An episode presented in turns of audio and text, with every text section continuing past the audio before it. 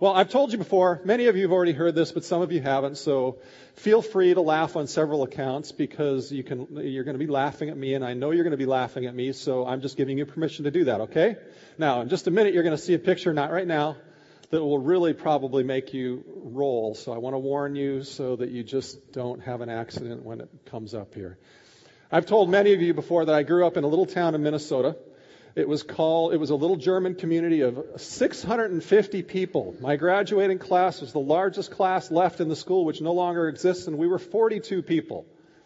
And the town was a German town, and it named itself Keister. My diploma says graduate of Keister High School, and I don't have it on my wall. The fame of our town was that we made it on David Letterman one night as the butt of all jokes. And I have to say that growing up in Keister, Minnesota, for me was a lonely experience in many ways. And it wasn't lonely because of, especially because I was trying to live a kind of a radical, on-fire Christian faith. But it wasn't lonely to me because there weren't people who could be my friends. There were plenty of friendly people. And it wasn't lonely to me because there weren't some other Christians that could have been around. It was lonely to me because of my conception of what it meant to follow Jesus and how that impacted the way I lived my life with other people. And I became this island unto myself in many ways. And then I went to college, and I went to a Christian college that required ties for the men to wear to class and to go to the lunchroom, and the women had to wear skirts, and it was in Oklahoma, and it was very windy, and so skirts were not a good thing for women in windy weather at all. There were many times that they walked around campus holding it down, trying to make sure it didn't blow above their heads. But we didn't wear ties and skirts there because of a religious belief that you had to do that. The college actually had a value that they wanted their people to dress for success. If you've been in the corporate world, a lot of you probably read that book, and you know that it teaches you how to dress, and therefore you'll think it's really funny when you see the picture of what I showed up to college on looking like the first day. And there we are. That's me, my first day of college. And the beautiful part of it is you can't see the best part. That shirt is an amazing shirt. It has metallic silver pinstripes and baby blue pinstripes. And the tie had metallic silver pinstripes. It was just, the height of fashion then was, do you remember the green pants and the boat shoes with no socks and the pink Izod shirts that guys were wearing? Doesn't that just really fit in? Really well. And one of the funny things there, that day was also a day that changed my life. And it wasn't changing my life because the RA in charge of assigning rooms ended up being my RA. He saw me walk through looking like that, and he thought, this would be really funny to put him on my floor. So I didn't know who I was going to room with. He assigned me to a room with a hardcore senior black punk rocker from San Francisco. I didn't even know what punk was at the time. It was a major cultural shock. But the actual best thing that happened that day was it was an upperclassman floor. There were only 4 freshmen. It was freshman orientation. And so come that evening, the RA on the floor gets all the freshmen together and says, you will, didn't even give us a choice. He said, you will meet with me once a week for an hour and a half in a small group. We will study the Bible together. We will talk about how it applies to our life. You will get to know each other and open up and be real with each other. And after a month, you will continue this. And the amazing part of it was it continued for years through most of college. And even more amazing than that was how different all of us were in the group. It was a strange group. I was the strange one, and then there was a guy named Len who was a brainiac from Rhode Island, and it took me 2 weeks to figure out that when he talked about bubbly, he was not talking about soda or pop, because I figured, bubbly must mean something that bubbles, right? No, bubblies in Rhode Island, I guess, are the water fountains. That's what they call the water fountains. But Len was this brainiac who actually, he's gone on actually to be recognized as one of the world's foremost authorities in brain research. Just a different, cool guy. And then there was John. John was this guy from this small city, kind of the blue-collar work ethic type of business type of person. And he came to school, and he was the guy who could sell anything. He was a wheeler dealer. In fact, in summers, he would take on summer jobs that were commission only during college, and he'd make $40,000 just in the summer.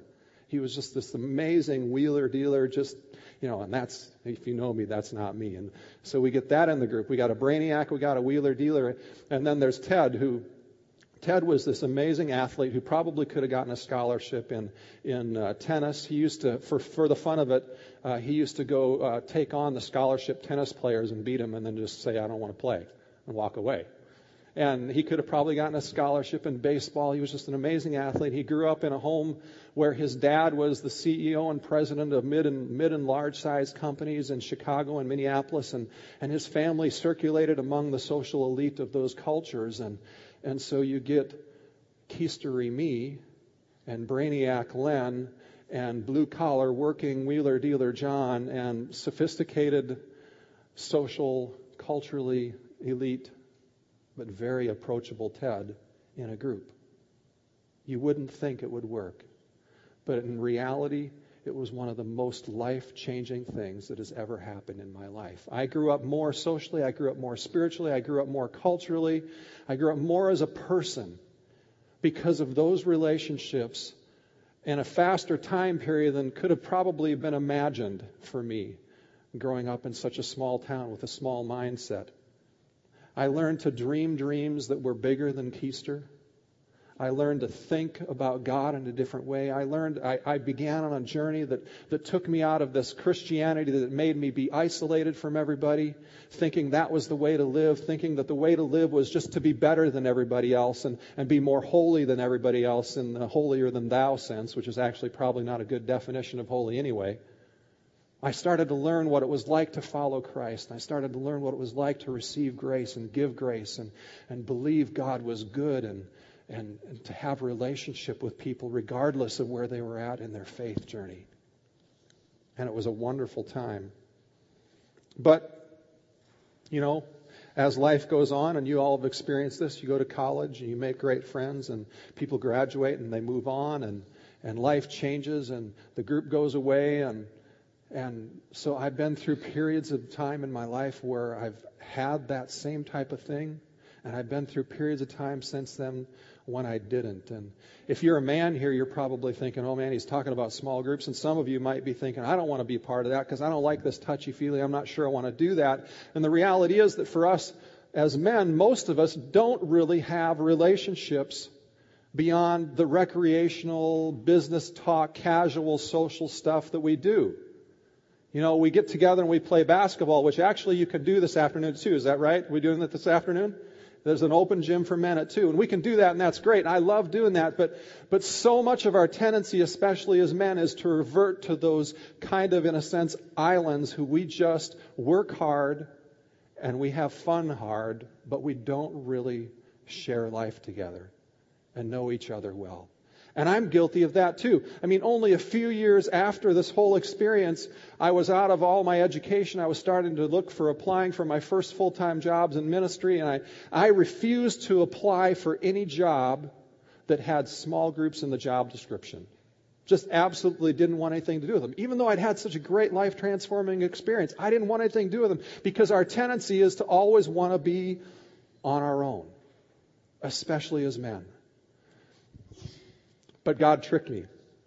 I ended up getting this temporary, what I thought was going to be a temporary part-time job in a church. And then the church started to grow a little bit. And then about 2 months after I got hired there, they came and said, you can be full-time if you will do small groups.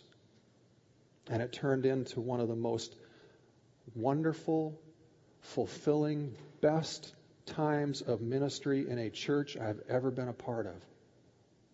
I saw more lives transformed in those 6 years from nominal followers to Christ, or people who had decided to leave behind following Christ to coming back to following Christ. I saw more marriages saved. I saw more people get healthy and get out of emotional stuff from emotional abuse when they were young through those groups than I've seen at any other single time in my life.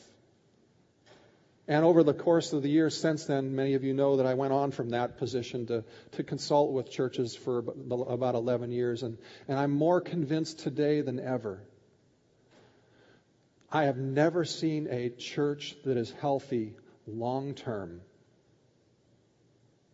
that doesn't have small groups, that people aren't intentional about being in relationship, about walking through the good and the difficult times together and being honest with one another. And yet it's so easy to not have that.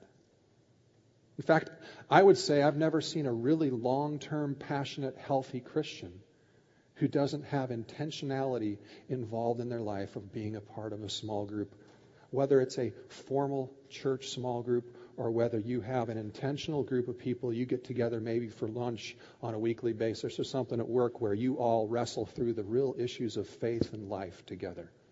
It doesn't have to be a formal small group from a church. But without that intentionality, I have never seen anyone. Because the reality is, without intentionality, all of us will become settlers. We'll just settle for what life is like now. Even if it's not the best, even if it's not great, we will settle for what we know now instead of continuing to pursue and push ourselves and be held accountable to be intentional in pursuing a quest, a divine dream that God has for our lives. We don't do that very well alone. We do it best together. And you know, sometimes this is especially hard in America because we approach our faith and we've bought into a lot of times the old American saying that my faith is a private individual thing. And that statement is so not biblical. It's not even close to following, being in line with the pattern of what the Bible talks about. If we fall into that pattern, we will be crossways with what Jesus not only taught, but even more important, sometimes it's so easy for us as Christians, when we approach our faith, we approach it by looking at the Bible, and we say, let's find out the principles, let's find out the truths that we can apply to our life, and we can live them so we live right, and we live good, and we live clean. But all too often when we look at the Bible, we forget to look at the pattern of how they lived that. We just look for the principles, and sometimes we don't look at the pattern. And when we look at Jesus, Jesus demonstrated this whole idea that life is about relationship. And he demonstrated that a living, breathing church that is effective, that is healthy, that is good, a living, breathing Christian that is healthy, effective, and good, lives life in small groups. We see those numbers in the New Testament. It talks about that Jesus had 120 followers, but they were broken down into a group of 70, 12, and 3. And I suspect that his 12 and 3 approach to small groups was probably replicated through that whole 120 group. Now, I can't prove that from Scripture, but I can say this. How else would we see that very pattern of 12 and 3 be replicated through the growth of the early church if Jesus had not modeled it for them? Because most of the disciples who were leading the early church were largely uneducated people who had no experience in leadership. And yet we see the church explode early on, and this pattern of being in relationships of 3 and 12, living life in small groups, is everywhere throughout the early church. Jesus said this. He said, "A new command I give you, love one another. And as I have loved you, not just as I have expressed my love to you, but as I have lived life with you, as I have modeled how to live life in relationship, in small group. Live your life like that and express love to each other like that," he's saying. "By this," he says, "all men will know that you are my disciples if you love one another." In Acts 2, we see in the early church as it begins to explode with thousands of people starting to come into the church rapidly over the course of a few short weeks. Here's the statement that it says about the early church. It says, "They devoted themselves to the apostles' teaching and to fellowship, to the breaking of bread." Now, the breaking of bread refers to communion. And basically what they're saying there is communion is this element of worship that we do together, which means we are honest and open about who we are, our faults, our sins. We confess them and receive forgiveness. We live in that kind of relationship. We go to the teaching. We go to the large group things. We have fellowship with small groups, and we're honest with our lives in those small groups with each other. And we pray and support one another. And everyone, it says, everyone, because they lived like this, everyone was filled with awe. And many wonders and miraculous signs were done by the apostles. And all the believers were together and had everything in common, selling their possessions and goods they gave to anyone as he had need.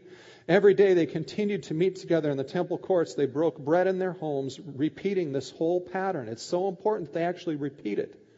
They met together in groups and worshiped together. And they met together in homes and ate together, lived life together with glad and what? Sincere hearts. Living life without masks. Being sincere with one another, praising God. Why? Because all this led to life transformation. It led to miracles. It led to us getting out of our problems and moving on with God. And the Lord added to their number daily those who were being saved. Being saved. Isn't that an interesting word? It probably means that they actually gathered with people in their homes who weren't even convinced followers of Christ yet, but they were attracted to who they were. They were attracted to the realness, and they wanted to seek God and see if this God was real in their lives. And they were being saved, and they were adding them to the number as they were being saved. Because of why? Because they joined us in relationship. You know, Denise earlier said, you could go ahead and take this and give it to people who may want to come to Sunday mornings, but I would also suggest that maybe there's some people you know who don't even want to come here, who aren't ready to come here, but they're in relationship with you. They see the sincerity of your faith. They see the openness of your pursuit. Invite them to seek with you. Don't be a hard sell with them and make them say you have to believe. Just say, come on, just do this study. We're going to study how Jesus walked, and we're going to study how the New Testament people actually thought about faith. And if you're seeking and want to look at it, just come. You don't have to be convinced. And see if God won't bring people among you who are being saved. They're not yet there yet, but God's working in them and saving them. You know, as long as we think that our faith is an individual and private thing, we will always be crossways with the teachings of the Bible and the teachings of Jesus.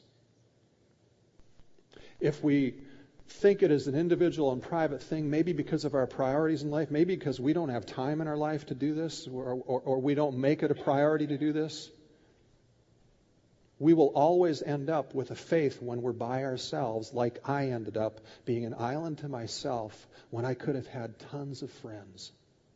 We'll be this island unto ourselves, because if we don't do life together, we never have the opportunity to experience what grace really means, because we're never close enough to anyone to give it and receive it on a consistent basis.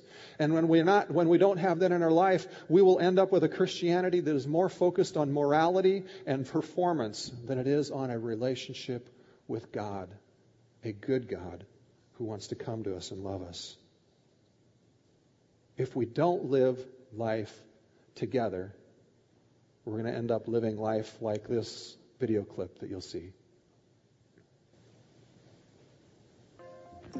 There are some things in life you can't do alone, like have a party,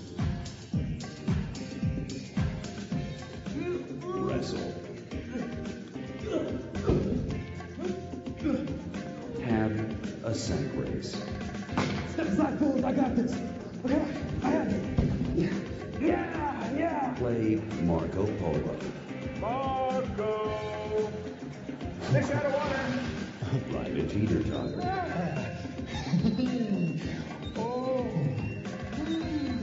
Get engaged.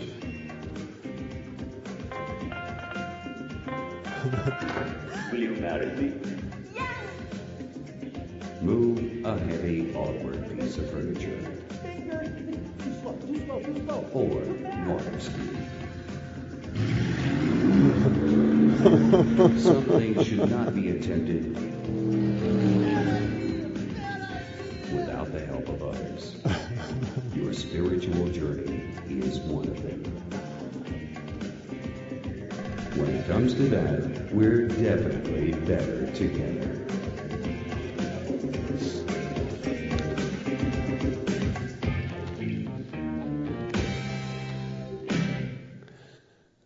Isn't that great? I love the water skiing bit. You know, so many of us are geared and taught all of our life that we can change our lives, that we can live our life simply on personal commitment and sacrifice alone. And we've tried that. We've probably tried it, all of us, even in our faith. We've tried it in our marriage. We've tried it, and we find ourselves isolated, thinking we're the only ones having problems in our marriage. We've tried it in all areas of our life.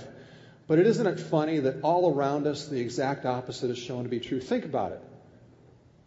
AA, Alcoholics Anonymous. They know that you will have a whole lot less success becoming free as a person if you do it alone. And therefore you do it together. Jenny Craig knows that. You lose weight better if you've got somebody with you, right?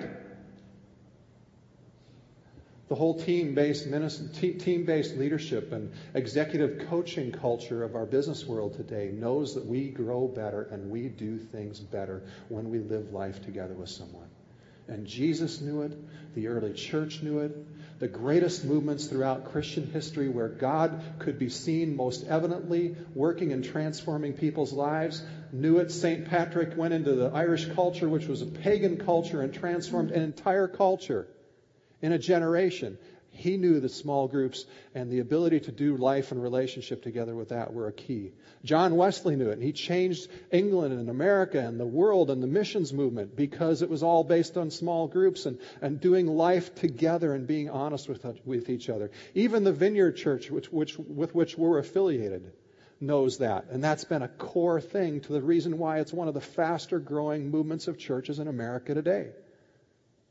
And many of you here know that a small group relationship has transformed your life more than anything you've ever done, and I know that.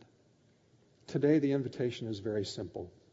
The invitation is for each of us to put action to the faith that we've been talking about for over a year, of living life together as friends with faith. If you are in a small group, the invitation already is that you would welcome new people into your small group.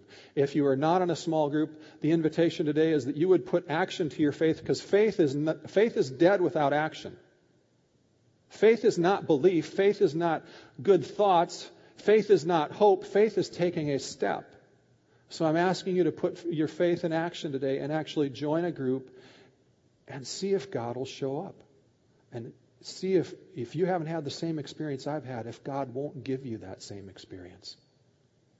And if you are here and you're not sure of your faith in Christ, you're not sure He's even real, then I've got to invite you to this process, because we're going to be looking at, as a whole church, this whole core thing of what is true spirituality. What does it really mean to follow Jesus? And not just in His teachings, but in His practice. So if you actually get a hold of this stuff and sign the commitment card and go out and actually follow this and do this, you will be not only experiencing the teaching of Jesus, but you will be living a process of how Jesus taught everybody to live faith and to discover faith. So that's what I want to invite you today. And our whole core scripture for the next 6 weeks as we do this series together is going to be based out of Romans 12. So we have here a bunch of handsome and lovely small group leaders who are going to be out there, and you'll get to see their faces here. And you can join one of their groups. We have other groups as well that aren't represented here. And we're going to read for you Romans chapter 12. Therefore, I urge you, brothers, in view of God's mercy, to offer your bodies as living sacrifices, holy and pleasing to God. This is your spiritual act of worship. Do not conform any longer to the pattern of this world, but be transformed by the renewing of your mind. Then you will be able to test and approve what God's will is, His good, pleasing, and perfect will. For by the grace given me, I say to every one of you, do not think of yourselves more highly than you ought, but rather think of yourself with sober judgment in accordance with the measure of faith God has given you. Just as each of us has had one body with many members, and these members do not all have the same function. So in Christ, we who are many form one body, and each member belongs to all the others. We have different gifts according to the grace given us. If a man's gift is prophesying, let him use it in proportion to his faith. If it is serving, let him serve. If it is teaching, let him teach. If it is encouraging, let him encourage. If it is contributing to the needs of others, let him give generously. If it is leadership, let him govern diligently. If it is showing mercy, let him do it cheerfully. Love must be sincere. Hate what is evil. Cling to what is good. Be devoted to one another in brotherly love. Honor one another above yourselves. Never be lacking in zeal, but keep your spiritual fervor, serving the Lord. Be joyful in hope, patient in affliction, faithful in prayer. Share with God's people who are in need. Practice hospitality. Bless those who persecute you, bless and do not curse. Rejoice with those who rejoice, mourn with those who mourn. Live in harmony with one another. Do not be proud, but be willing to associate with people of low position. Do not be conceited. Do not repay anyone evil for evil. Be careful to do what is right in the eyes of everybody. If it is possible, as far as it depends on you, live at peace with everyone. Do not take revenge, my friends, but leave room for God's wrath. For it is written, "It is mine to avenge, I will repay," says the Lord. On the contrary, if your enemy is hungry, feed him. If he is thirsty, give him something to drink. In doing this, you will heap burning coals on his head. Do not be overcome by evil, but overcome evil with good. Okay, are you ready to make the commitment or to be committed? If you're ready to make the commitment, let's put you through a test. Okay, the test is, we want to set you up for success, you know. You don't want to go into it feeling like you're going to fail. So, Wes, can you help me out here? Hold it up a little high. Okay. How many verses are in Romans 12? 21. Okay, you passed the test. Isn't that nice? It's like 12, just reverse it. Ha, ha, ha. Isn't that wonderful? Okay, before you guys go out to the tables, I just want to share something really quick. I didn't tell Ross about this. Ha, ha. I joined a small group here in December of 2004 when we had a small group outreach just like this. And I've been with that group ever since. So I guess in a way, I'm committed to learning and growing my faith. I was going through my divorce at the time, and life was just terrible. Like, it was just, I can't even describe it. And if it wasn't for my small group, I wouldn't have made it through. You know how you go through those phases of grieving, no matter what loss you have in your life, and when you lose a marriage of 15 years, I went through those phases, and I went through that phase where you go through that anger. I started my small group. The second week of the small group, I was angry at everybody and everything, and I went through anger in 3 weeks. I learned how to forgive, and that's supposed to be tough. I mean, I was in denial for years, and then I went through anger in 3 weeks because I had this group of women who surrounded me with love and helped me see how I needed to choose to forgive and choose to act in a different way. If it wasn't for my small group, I wouldn't have made it through. And that drummer back there is my husband now. And he's awesome. And we met right here at Quest. So I would tell you, you know, if you're going through a bad time, this is a great time to get into a small group. If you're going through a wonderful time and you have the love and energy to support other people, join a small group. That's all I have to say. Thank you. All right. All these small group leaders will be waiting for you in the lobby in just a moment. Thank you. And, it's great. Thank you, Denise, for actually sharing that. Because the reality is, even in my life, the times that I look at life and I see the least growth or the longest prolonging of dark times in my life were times when I did not have this kind of relationship. We've talked about it a lot. We want to live life as friends with faith.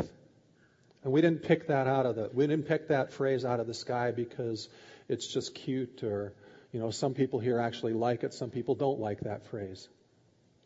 We picked it because that's how Jesus lived with his disciples. We picked it because that's how people have lived who have experienced God and seen their lives make a difference because they get through stuff and they get on to making a difference in life for God and transforming other people's lives. That's what life is about. It's always better together than it is apart. So I want to invite you, take it serious today. Please take your card, go out, sign up for a group if you're not in one. Even if you're in a group, go sign up on the group that you're already in so that everybody else knows you're in that group. And who knows, maybe you'll have a friend that you've already started to make who didn't realize you were in a group and they'll join too, okay? If you don't have a chance for whatever reason this week, we'll have the opportunity to sign up next week. We've made this service intentionally a little bit shorter, not quite as short as I thought we were going to be, so you could have more time to gather outside, meet people, and sign up. So we're going to dismiss, and the worship team is going to send us out with a song. You can start going out and start signing up right away. If you came here and you got a need that you want prayer for, there'll be a few people around. Either grab a friend or grab one of the people down here because we'd sure love to pray for you. But let's have a great week. Let's put into action at a deeper level this vision of living life like Jesus as friends with faith. Have a great week.